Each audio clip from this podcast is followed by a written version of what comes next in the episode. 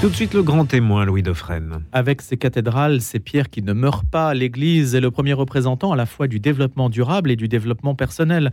Pour peu qu'elle ne cesse de regarder vers le haut, vers l'éternité, sitôt qu'elle s'en éloigne, le monde devient très plat. Et comme l'albatros, ses ailes de géant l'empêchent de marcher. Développement durable et personnel, disais-je, ces deux termes ne sont pas associés à la démarche catholique, mais aux petites idéologies d'aujourd'hui qui sont dans l'air du temps. Et cependant, en se faisant baptiser, Claire Koss s'était persuadée de grandir et de s'émanciper, elle en est toujours persuadée, tout en s'assimilant à la culture française, pour elle qui vient de Turquie. Mais sa conversion ne fut pas forcément bien perçue par son entourage. Qu'à tienne, celle qui est journaliste dans le service public n'évolue pas dans un milieu forcément friendly, et elle dit Ce manque de tolérance m'a effrayé. Notre société qui se prétend moderne et ouverte ne l'est pas du tout lorsque l'on ne correspond pas aux normes actuelles. Elle raconte son histoire dans un ouvrage qui s'appelle Le jour où je me suis converti aux éditions Plomb. Bonjour Claire Cos. Bonjour. Qu'est-ce que vous voulez dire quand je cite cette phrase? Justement Vous n'êtes pas dans la norme et le regard a pesé sur vous, le regard des autres, c'est vrai? Oui, euh, j'ai écrit ce livre parce que j'ai l'impression qu'aujourd'hui, euh, il est euh, interdit d'être catholique. C'est mon interprétation, c'est comme ça que je l'ai perçu. J'ai l'impression qu'il est interdit d'être catholique en France, euh, tout comme j'avais l'impression euh, qu'il était interdit d'aimer la France quand on est issu de l'immigration et qu'on l'exprime. C'était le thème de mon premier livre sur, sur l'assimilation, Claire, le prénom de la honte. Et j'avais fait ce. C'est fort d'ailleurs. Hein. oui, parce que alors c'est un titre volontiers provocateur. C'était pas pour moi que c'était le prénom de la honte, c'était pour mon entourage et surtout pour mes amis français de longue date, si je puis dire. C'était ça qui était assez euh, hallucinant. Euh, on me reprochait euh, mon amour de la France, un certain patriotisme qui dérangeait, c'est les mots qui étaient employés. Et, dans ce second livre, je fais un peu le même constat. En fait, j'ai voulu l'écrire parce que, en fait, c'est un appel à la tolérance et à, à la liberté de conscience. Parce que euh, lorsque je me suis convertie, on était en plein euh, Covid. Euh, et après le premier confinement, j'avais retrouvé une amie pour voilà, tout le monde avait besoin, je pense, de, discuter, de se retrouver, moi aussi. Et j'annonce, j'en profite pour annoncer à cette amie que je me suis convertie. Et je pensais me confier, raconter un petit peu voilà ce, qu'on vivait tous ensemble avec le confinement, tous coupés les uns des autres. Et, et elle me dit quoi? Tu t'es convertie au catholicisme c'est une très mauvaise idée, comme si c'était une idée en fait. Et, pour rire, pour détendre un peu l'atmosphère, je lui dis mais euh, si je m'étais convertie au bouddhisme, tu aurais trouvé ça cool. elle m'a jeté un, oui très froid. Et je me suis dit voilà, il y a des croyances qui sont tolérées et d'autres qui ne sont pas tolérées.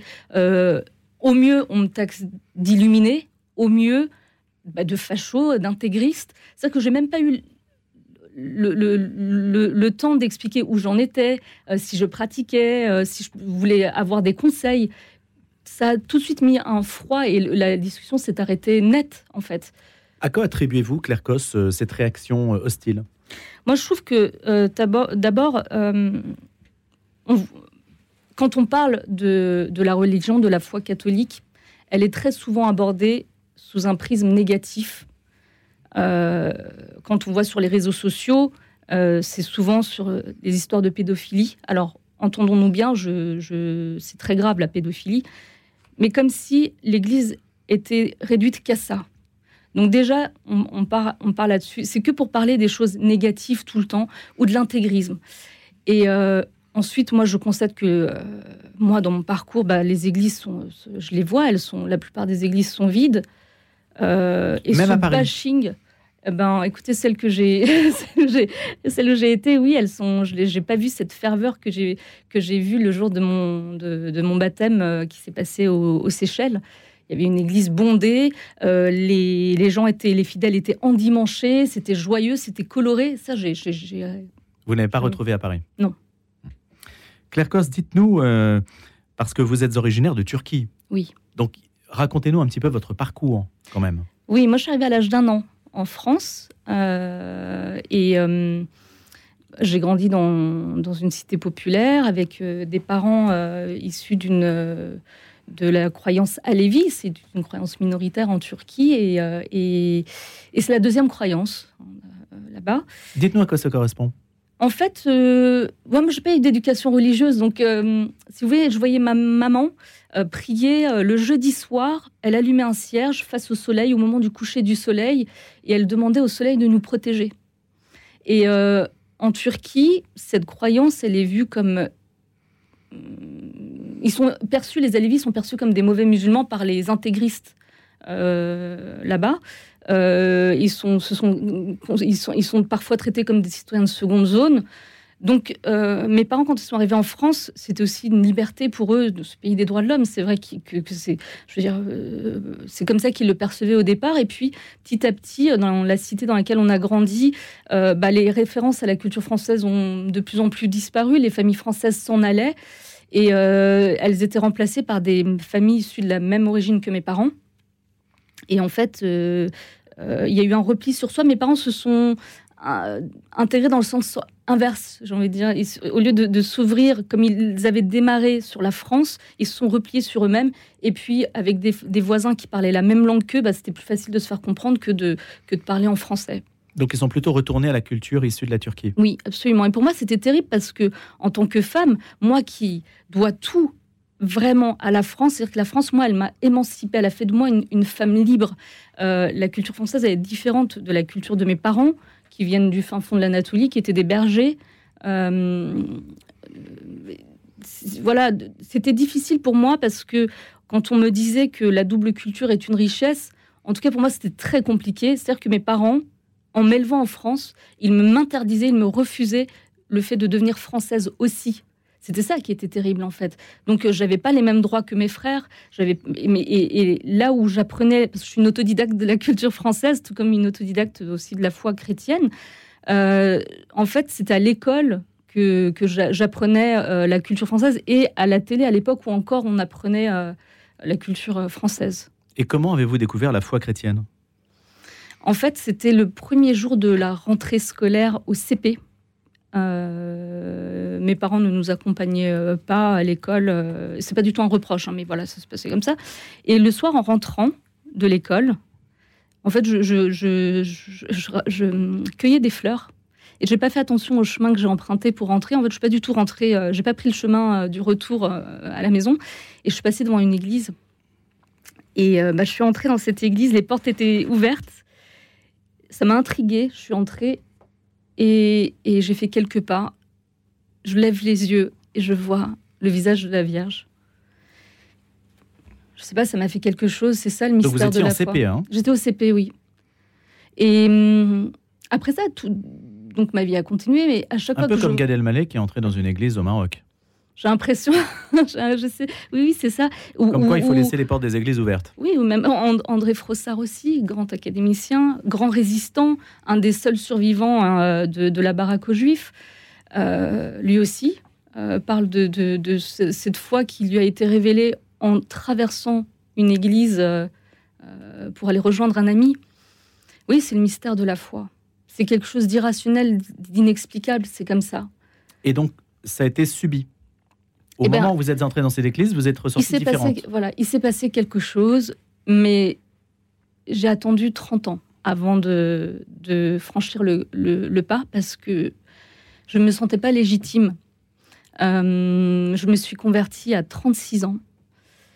Et je pense que pour beaucoup aussi, bien sûr que ça s'est lié évidemment à mon, à mon désir d'assimilation à la culture française, et ça n'engage que moi ce que je dis, mais pour moi, j'avais besoin aussi d'être catholique pour être pleinement française. Je dis pas que ceux qui ne sont pas catholiques euh, ne, sont pas du tout légitimes, c'est pas du tout mon propos. Hein. On, peut évidemment euh, être français, avoir une, religion euh, autre, évidemment. Mais là, je parle de moi. Moi, c'est comme ça que je le concevais, et je pense que la naissance de mon fils a été un élément déclencheur. C'est ce qui m'a fait me sentir totalement légitime. Et quel a été votre cheminement au sein même de l'Église? Une fois que la porte avait été poussée dans cette Église à l'âge de 5-6 ans, et que vous êtes revenu donc 30 ans plus tard, comment les choses se sont-elles passées? Comment vous vous y êtes pris déjà? Bon, alors tout d'abord, je, après cette première rencontre avec euh, la Vierge, chaque fois que je voyais une église, j'y entrais jusqu'à mon baptême. Euh, j'entrais dans les églises, je m'imprégnais de cette atmosphère, j'essayais de comprendre ce que je ressentais, j'écoutais mon, corps, comment il réagissait pour essayer de comprendre. Bon, c'est de l'irrationnel, hein, on, peut, essayer de trouver plein d'explications, c'est pour moi, voilà, c'est de l'ordre de l'irrationnel. Mais je, premier réflexe que je faisais, et que je fais toujours encore, c'est que j'allume un cierge. Je, vais euh, mettre une pièce dans l'urne et je vais allumer un cierge et je vais prier. Et, au départ, je priais, mais je disais, euh, je ne connaissais pas les prières, mais, mais je ne sais pas comment vous expliquer. Vraiment, c'est cette foi qui est venue à moi. C'est le catholicisme qui est venu à moi. Mais après, vous êtes allé voir un curé? Après, je suis allée voir un curé quand j'ai décidé de, de, de, me convertir. Et, euh, ce curé, ce curé, en fait, au bout de quelques mois de catéchuménat, m'a annoncé en fait que finalement, euh, il ne savait pas s'il allait me, me, baptiser ou pas parce que euh, mon mari avait déjà été marié à l'église 30 ans plus tôt. Et je lui ai dit, mais moi, je ne demande pas le mariage, en fait, euh, à l'église. Moi, je, veux me faire baptiser, en fait. Je veux devenir catholique. Ah, c'est compliqué, on a besoin de, de, réfléchir à votre cas. Et donc, je me suis dit, bah, tant pis pour lui. je vais bien finir par trouver euh, une paroisse à ma foi comme, on, dit euh, l'expression trouver de chaussures à son pied. Et en fait, euh, c'est là où c'est un peu rigolo. Euh, j'en ai parlé autour de moi à d'autres amis en disant voilà, je suis un peu embêtée, je sais pas trop quoi faire, comment je pourrais devenir catholique? Et j'avais un ami qui était lui protestant. Il me dit bah, tu, bah je vais te présenter à, un pasteur. Je lui dis mais est-ce qu'après je peux devenir catholique? Alors là, j'ai vu dans ses yeux, il comprenait pas ma démarche. Et inversement, j'avais un ami qui lui est orthodoxe Pareil, je lui voilà, j'avais besoin d'en parler, alors que ce sont des, sujets sur lesquels enfin, je ne m'attarde pas trop, j'en parle vraiment jamais, c'est tellement intime et personnel. Mais là, j'avais vraiment besoin, quoi, j'étais pas bien. Et, euh, et, cet ami orthodoxe me dit Bah oui, bah, tu vas aller à l'église orthodoxe, je, montre, je, je, vais, je vais te donner une adresse. Et je dis Mais est-ce qu'après, je peux devenir catholique? Et là, voilà. Et, et, la même chose, incompréhension. La même incompréhension. Et en fait, je me disais, mais moi, je suis pour la paix des ménages. Donc, euh, mon mari, est d'une culture euh, catholique, je bah, je voulais pas. D'abord, je n'avais pas envie de. Enfin, voilà, moi, je voulais être catholique, en fait. Tout simplement. Et alors, finalement, il y a une porte qui s'est quand même ouverte. Et oui. Au bout du compte. Au bout du compte et au paradis, si je puis dire. C'était aux Seychelles. Et euh, ce prêtre. Ah, vous êtes allé loin quand même pour ça. Oui, j'étais. Pourquoi les Seychelles? J'étais en vacances. J'étais en vacances et en fait, euh, le Covid est tombé à ce moment-là. Euh, une fois sur place, il y a eu le Covid et, et, et, deux jours avant notre retour en France, je passe devant cette église dans laquelle j'entre et je vois cette ferveur. Et là, je me dis, ça y est, faut, faut, faut, faut que je, faut que j'aille voir le prêtre. C'est maintenant ou jamais si ce prêtre-là me refuse le baptême, et eh ben voilà, ça va être. Euh, et lui n'a pas hésité. Et lui n'a pas hésité. Il m'a demandé de revenir deux jours plus tard. Et deux jours plus tard, j'arrive avec mon fils dans les bras et mon, et mon mari. Et puis, euh, il me dit Bon, alors, euh, il n'avait pas compris en fait. Il me dit Où est l'enfant? Je lui dis bah, En fait, c'est moi l'enfant. Et là, avec son petit sourire, sa douceur, il me dit Très bien, mon enfant. et, et, voilà, il me baptise. Et donc, ça s'est fait en deux jours? Oui, enfin, le, oui, c'est ça, on peut, dire, on peut dire ça, oui, oui, oui. En deux jours et, pas en deux ans. Exactement. Et c'est là où, j'ai un peu de mal à comprendre, parce que quand je, faisais le catéchuménat, quand j'étais en catéchuménat, euh, apparemment, il y avait deux classes. J'avais découvert ça le jour où le, curé m'avait euh, annoncé que finalement je ne serais, pas baptisée. Il y avait deux classes, deux années. C'est là où je comprenais pas. Donc, en fait, ça dépend en fait du, curé, j'ai l'impression, ou de la paroisse, de, sa manière de faire, de sa vision. Euh, hmm, un peu étrange peut-être euh, de laisser lambiner les gens si longtemps. Claire Cos, euh, quel est le lien aujourd'hui que vous avez avec l'institution?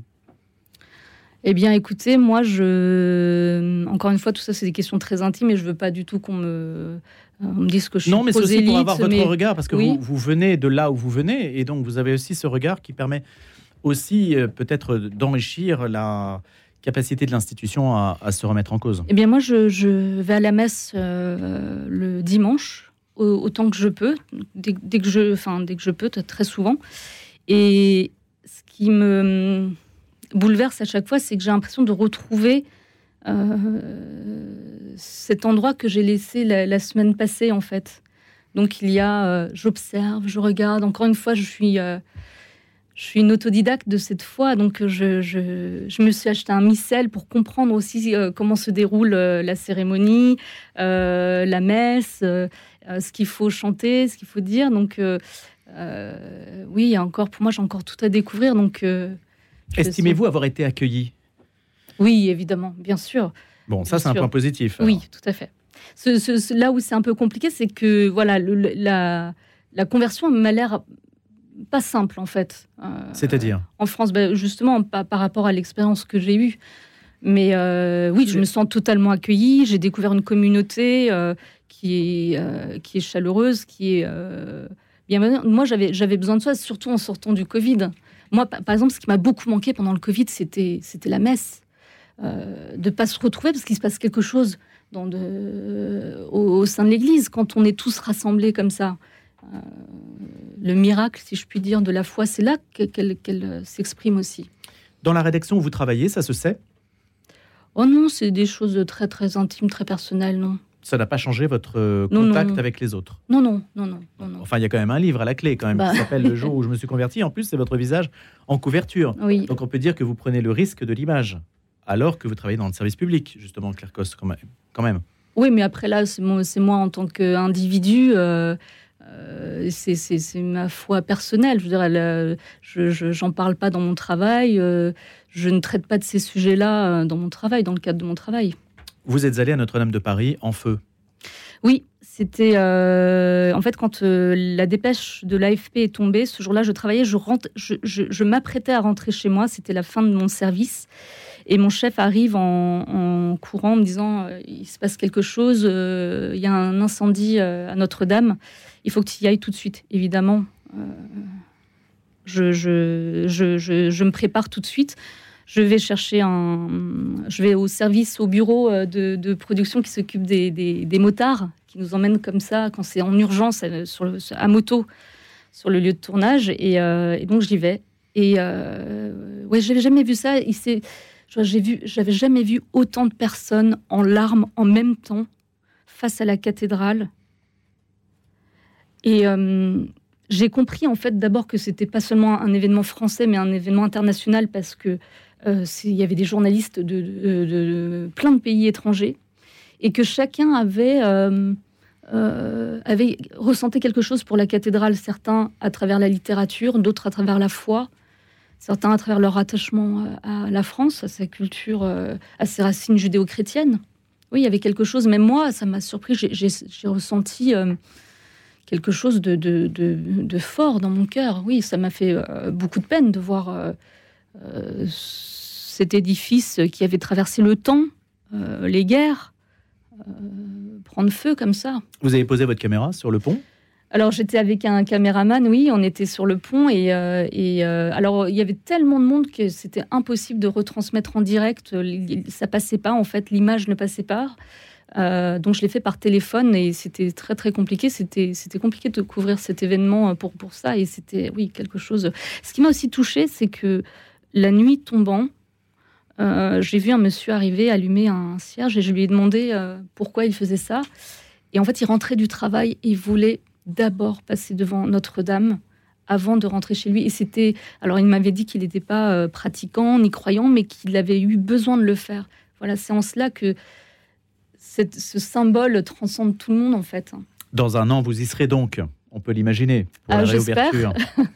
Ma conversion au catholicisme, je l'ai cachée à mes parents. Je ne leur en ai jamais parlé, non pas parce que je voulais tenir secret mon baptême, mais simplement parce qu'il m'était impossible de leur annoncer la nouvelle.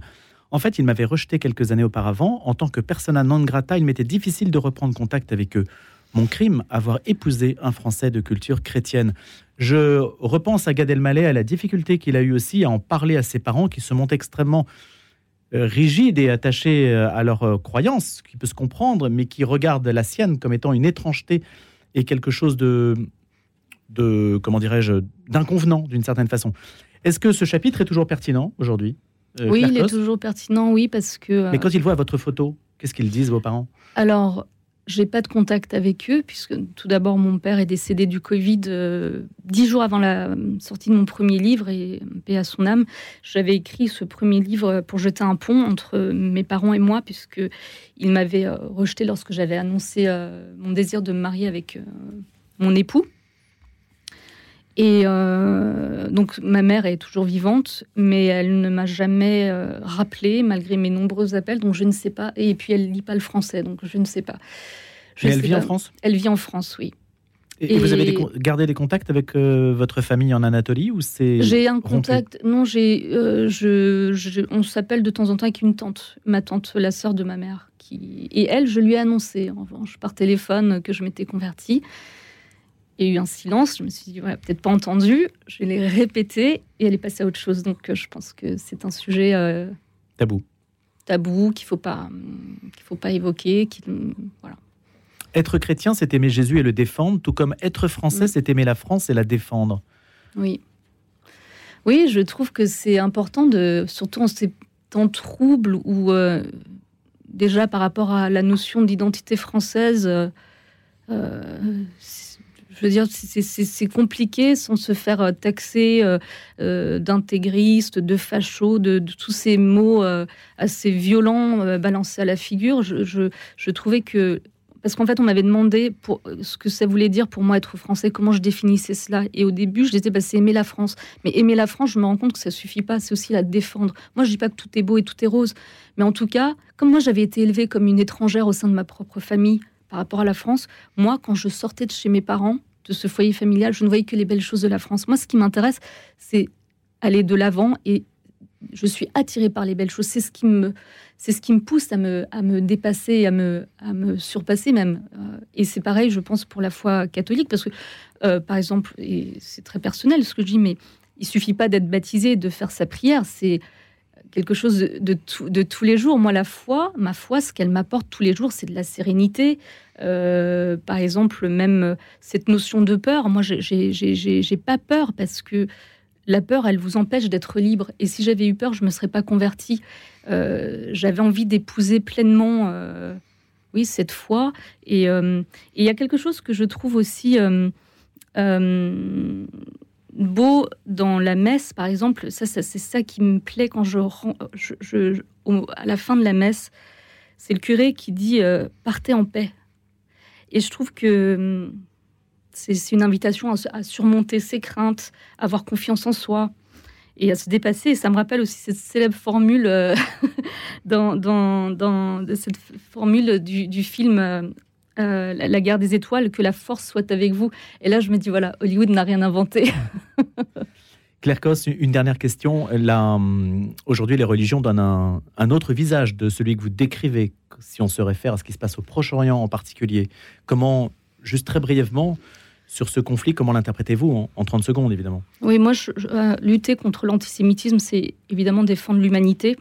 Et ce combat, il doit, être, euh, il doit unir sans hésitation aucune et sans peur.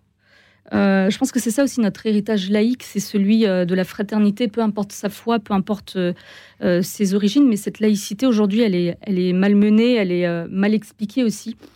elle est souvent, souvent, elle se dirige contre la foi.